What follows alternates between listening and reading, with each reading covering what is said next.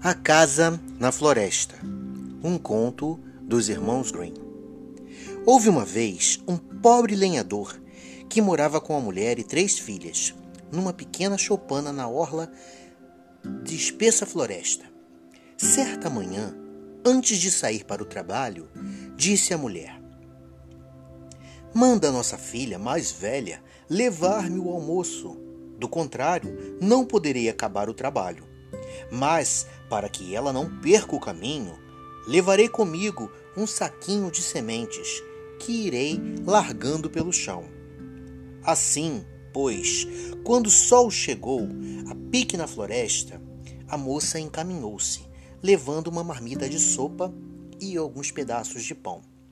Mas aconteceu que os pássaros da colina, os pardais, as cotovias tinham comido as sementes que o pai deixara cair pelo caminho, e a moça não conseguiu descobrir a pista de como encontrá-lo. Contudo, foi andando sempre para frente, até que o sol se pôs e caiu a noite. Na escuridão crescente, as folhagens das árvores sussurravam entre si. As corujas piavam e então a moça começou a tremer de medo. Subitamente, ela avistou à distância uma luz brilhante entre as árvores. Deve morar alguém lá, pensou ela, que me dará pousada por esta noite. E encaminhou-se na direção da luz. Não demorou muito, chegou a uma casa que tinha todas as janelas iluminadas. Bateu na porta e uma voz, ouviu uma voz rouca gritar de dentro: Entra! A moça entrou no corredor escuro e foi bater na porta da sala. Entra, pois! tornou a gritar a voz. A moça abriu a porta e viu um velho, encanecido, sentado diante de uma mesa, com o rosto mergulhado nas mãos. A longa barba branca deslizava por sobre a mesa e ia parar até no chão. Junto à lareira estavam três animais: uma franguinha, um franguinho e uma vaca malhada. A moça contou ao velho o que lhe havia acontecido e pediu que desse agasalho e abrigo por aquela noite. O velho então perguntou aos bichos: Bela vaca malhada, e tu, minha franguinha, meu belo frangote de crista, dizei-me, que achai disso? Cococorococotuc, responderam os animais. Naturalmente, isso queria dizer: não temos nada com isso. Porque o velho disse à moça: Aqui não falta nada. Vai à cozinha e prepara a ceia para nós. Na cozinha, a moça encontrou tudo em quantidade e preparou uma deliciosa ceia. Mas não se lembrou dos animais. Uma vez pronta, levou para a mesa uma bela terrina cheia e, sentando-se ao lado do velho, comeu até fartar-se. Aí perguntou: Estou tão cansada. Onde é que há uma cama para que eu possa deitar e dormir? Os animais então responderam: Com ele sozinha comeste, sozinha com ele bebeste. De nós não te lembraste. Nos dirá amanhã se é boa a cama em que te deitaste. O velho disse-lhe então: Sobe aquela escada e encontrarás um quarto com duas camas. Ajeita bem o colchão e põe lençóis limpos. Daqui a pouco irei dormir também. A moça subiu e, depois de ter arrumado bem as camas, deitou-se sem se lembrar do velho. Daí a pouco, porém, o velho subiu, aproximou o rosto com a vela acesa para melhor contemplara e meneou a cabeça, como que triste. Certificando-se de que ela dormia profundamente, abriu um alçapão e deixou cair a moça dentro da adega subterrânea. Ao anoitecer, O lenhador chegou em casa e ralhou muito com a mulher por tê-lo deixado sem comida o dia inteiro. Não é minha culpa, respondeu a mulher. Nossa filha saiu com o almoço, mas acho que não perdeu. Deve ter se perdido pelo meio do caminho. Deve voltar amanhã. Na manhã seguinte, o lenhador levantou-se muito cedo para ir à floresta e recomendou que a segunda filha lhe levasse também o almoço. Levarei um saquinho cheio de lentilhas, disse ele.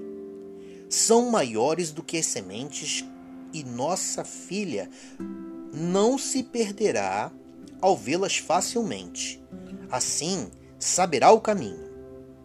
Ao meio-dia, a jovem encaminhou-se para levar o almoço ao pai, mas as lentilhas haviam desaparecido, sem deixar nenhum vestígio. Tal como a irmã, andou vagando pela floresta até anoitecer. Também ela foi parar a choupana do velho, onde bateu, pediu comida e abrigo para aquela noite. O velho, de barbas brancas, novamente se dirigiu aos animais. Bela vaca malhada, e tu, minha franguinha, meu belo frangote de crista, dizei-me, que achais disso? Cocorococotuc, responderam eles, e tudo correu como na noite precedente. A moça preparou uma boa ceia, comeu e bebeu com o velho sem se preocupar com os animais. Quando ela perguntou onde era o quarto, e cama para que pudesse repousar, eles repetiram como na noite anterior. Com ele sozinha comeste, sozinha com ele bebeste. De nós não te lembraste. Nos dirás amanhã se é boa a cama em que te deitaste. Quando ela ferrou no sono, o velho chegou, olhou para ela, meneando a cabeça novamente, e também a deixou cair para dentro da adega pelo alçapão. No terceiro dia, o lenhador disse à mulher: Hoje tens que mandar a terceira filha levar um almoço para mim. Ela sempre foi obediente e boazinha. Tenho certeza que seguirá o caminho certo e não ficará perambulando pela floresta como as malandas das suas irmãs. A mulher não queria consentir, dizendo: Terei que perder também minha predileta. Não temas, respondeu o marido. A menina não se perderá pelo caminho, pois é muito sensata e prudente. Ademais, levarei um saco de grão de bico que irei espalhando pelo chão.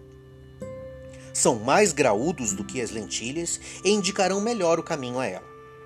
Mas quando a moça saiu com o cestinho no braço para levar ao almoço, as pombas haviam dado cabo dos grãos de bico também. E ela ficou sem saber qual rumo tomar. Toda aflita, pensou em como o pai estaria com fome e não tinha o que comer pelo terceiro dia.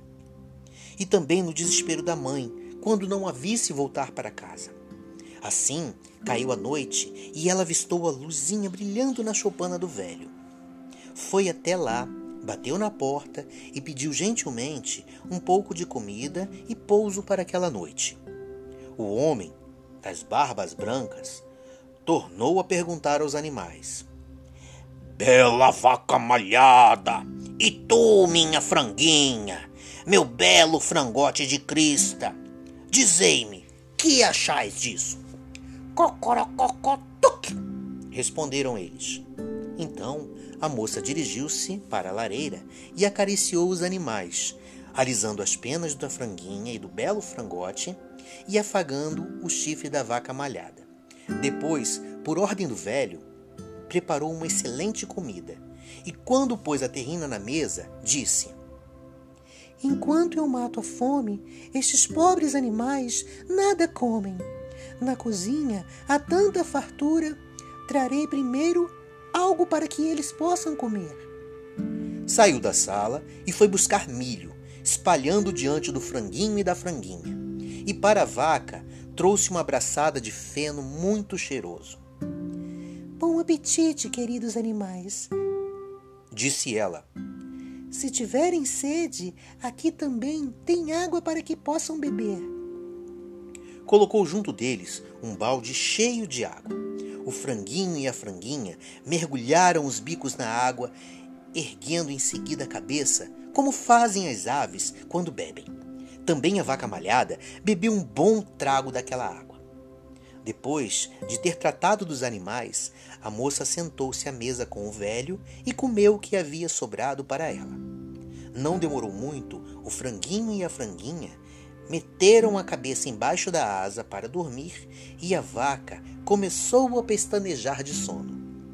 Então a menina perguntou ao velho: E nós? Não vamos também descansar? O velho perguntou aos animais: Bela vaca malhada, e tu, minha franguinha, meu belo frangote de crista, dizei-me, que achais disso? Os animais responderam: cocorococó, duque, querendo com isso dizer: Com todos nós comeste, com todos nós bebeste, em nós todos pensaste, um bom descanso mereceste. A moça subiu a escada, arrumou as camas e forrou-as com lençóis limpos. Quando ficaram prontos, chegou o velho e se deitou. A barba branca chegava-lhe aos pés. A menina disse as orações, deitou-se na outra cama e adormeceu. Dormiu tranquilamente até a meia-noite, quando foi acordada por um grande barulho na casa. Ouvia-se a cabana estalar e chiar por todos os cantos as portas abrindo e fechando como se empurradas pelo vento, as vigas gemendo como se estivessem sendo arrancadas. A escada parecia ruir.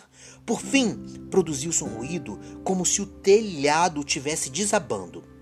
Logo, porém, restabeleceu-se o silêncio, e a menina, que estava coberta até a cabeça, vendo que não lhe tinha acontecido nada, voltou a dormir sossegadamente.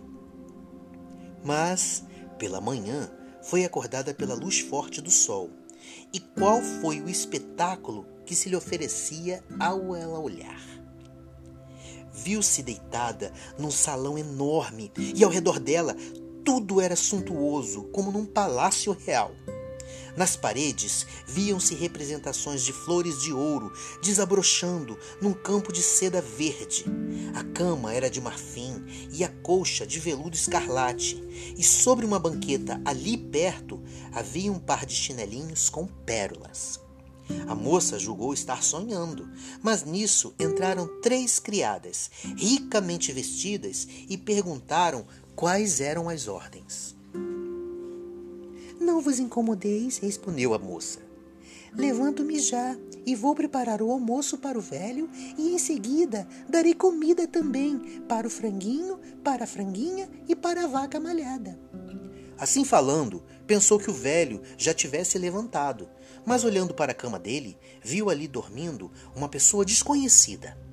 Enquanto ela o estava assim contemplando, pois achava-o bonito, aquele moço, ele despertou, levantou-se e disse: Eu sou o príncipe que uma bruxa perversa transformou em velho caduco, condenado a viver solitário nessa floresta, sem outra companhia, além de uma galinha, um galo e uma vaca malhada, que eram meus três criados mais fiéis que foram assim transformados. O encanto só cessaria quando aparecesse uma jovem de coração tão bondoso que se compadecesse dos animais como bem de mim. E tudo foste como esta bruxa previu quando tu chegaste, menina. Foram todos libertados e a cabana da floresta voltou a transformar-se num castelo real. Depois de vestir-me, vestir-se, e arrumaram-se, o príncipe mandou os três criados buscarem numa carruagem os pais da jovem para que viessem assistir às núpcias. Mas a moça perguntou: Mas e minhas irmãs, onde estão? Prendi-as na adega. Amanhã serão reconduzidas à floresta e dadas como criadas a um carvoeiro, até modificarem o mau gênio, até aprenderem a não deixar os pobres animais sofrerem fome.